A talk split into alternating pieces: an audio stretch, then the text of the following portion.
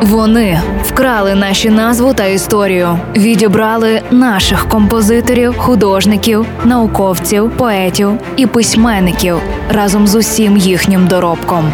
Повертаємо нашу музичну спадщину у новому проєкті Вкрадені українські пісні.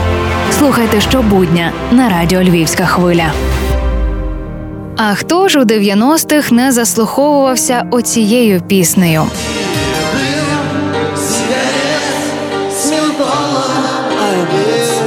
Певно, жодна дискотека не минала без цього шлягера.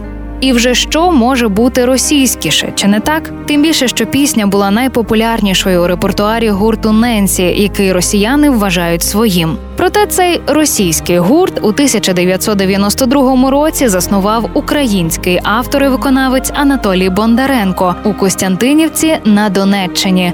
А у 1996 році гурт отримав нагороду вже як найкращий гурт Росії. Однак з часом Бондаренкові почали закидати, що візитівка гурту не є його витвором. І на одному з концертів він сказав, що при її створенні надихався мелодіями українських народних пісень. Мабуть, так воно і було, оскільки ще у 80-х пісню із дуже схожою мелодією виконував львівський гурт Барви.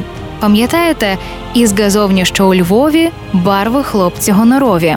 Власне, у їхньому репертуарі була пісня Плаття твоє із ситцю або А я знайшов другою.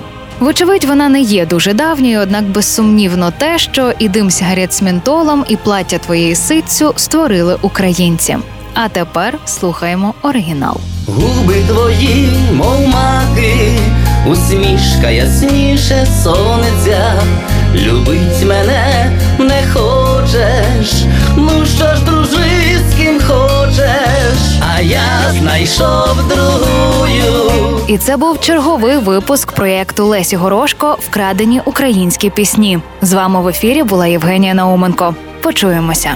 Партнер мережа аптек ДС.